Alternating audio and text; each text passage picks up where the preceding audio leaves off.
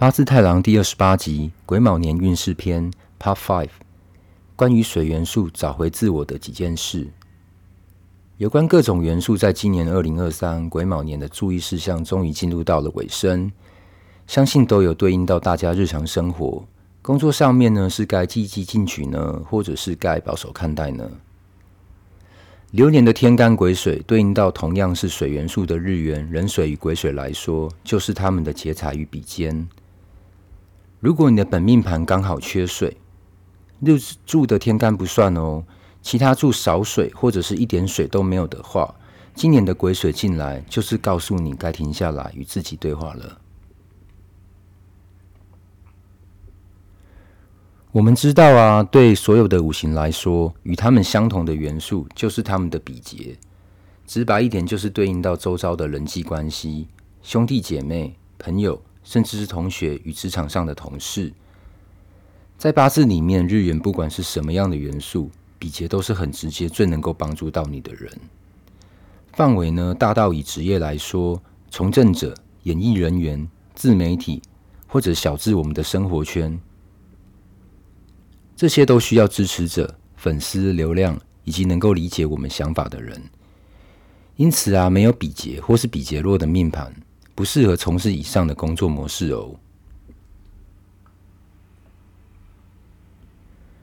所以，我们能够理解啊，命盘日元如果是人癸水，尤其是身弱的水元素，缺水就是要多走出舒适圈，多与人社交。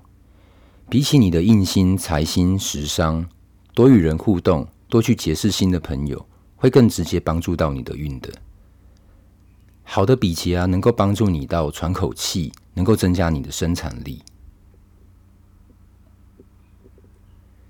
我们以大自然来形容哦，一滴雨水，甚至是一海一小撮的海水，是没办法升起太大的作用的，因为自己随时都可能被太阳蒸发，更不要谈论会有什么样的生产能力。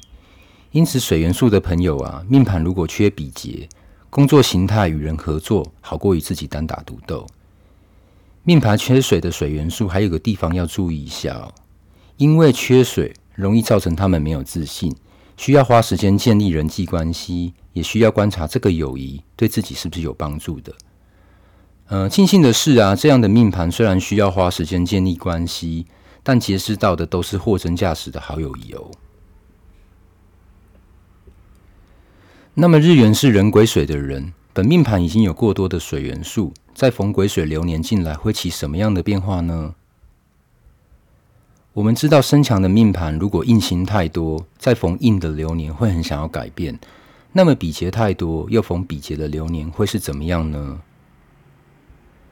这样的人呢、会花太多的时间跟精力在人际关系上面，就是所谓的太重朋友。他们容易遇到有需要才来帮你，呃，找你帮忙的酒肉朋友。在生活上面也容易遇到遭到困扰、招惹是非的关系。工作上面要小心遇到合伙人拖累生意。因此啊，择友是你们的人生重要的课题哦。我们再来复习一次哦。年柱代表健康及交友关系，月柱代表原生家庭及事业，日柱就是自身跟伴侣之间的课题。石柱呢，除了日常生活，还有与和孩子的互动。癸卯年的地支为卯，卯戌合伙，卯酉互冲，命盘组合是壬戌的朋友，日柱对应上癸卯，在人际关系上面，男命与另外一半的关系能够稳定的发展，如果是单身，也容易找到好的伴侣哦。呃，女命呢、原本就很重视另外一半，与另外一半的关系越好，你在事业上面的成就也越好。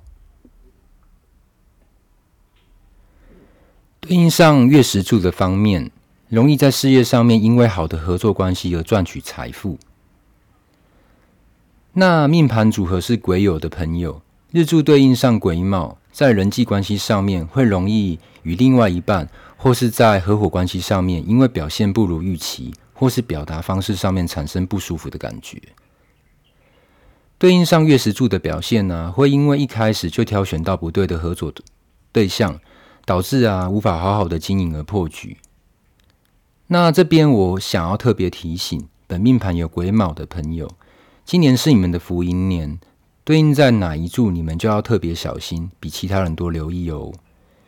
那实际上面的相合相冲，还是要以整个命盘观看来为主。